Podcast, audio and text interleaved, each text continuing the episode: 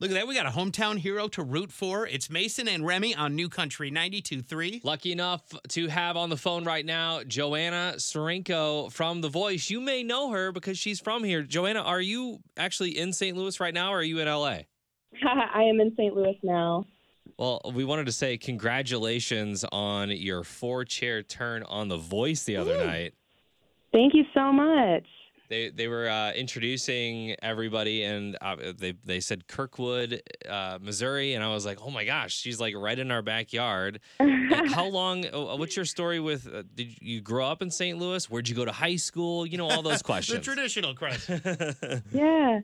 So I actually grew up in Cleveland, Ohio, and we, and then we moved to St. Louis in 2010 for my mom's job, and um, I've I've been in the Kirkwood School District since uh, we moved there, and yeah, so I'm pretty well versed in St. Louis now, and enough to call it my home. What's your favorite St. Louis food?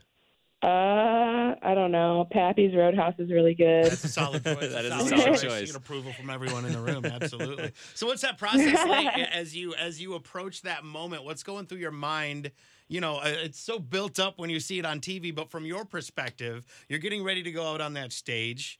What are you feeling at that moment, knowing that you're looking at the backs of chairs that could Yeah. mean a different kind of future for you?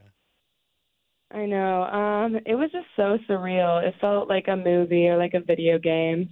Um, so I was just kind of like doing my thing. I knew I was gonna. I felt like in my heart that I would at least turn one chair going up there. So I was just. That's all I needed to do to progress to the next round, and I kind of was able to just not get in my own head about it and just perform it to the best of my ability.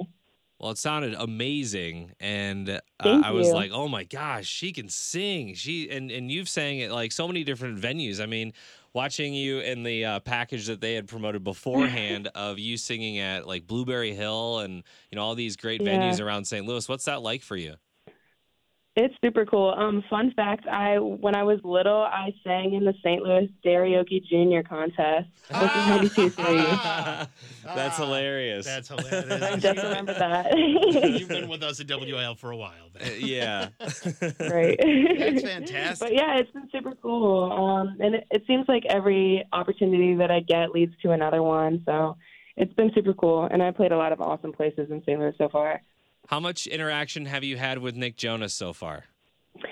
Um, just uh, just working on our on the next round for the battles. Um, we got to have some time together. Um, he helped me out a little bit on the song, which you guys should all tune into and watch. Yeah, when when is that? Real quick, because I know that the, the the battle rounds are starting up. When does the, when do those begin?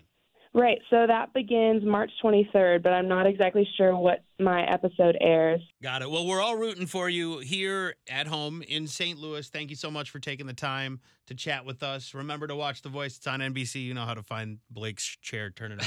Can't believe she didn't choose Blake, but no, thank you very much for the conversation. Thank you. Have a great day, y'all.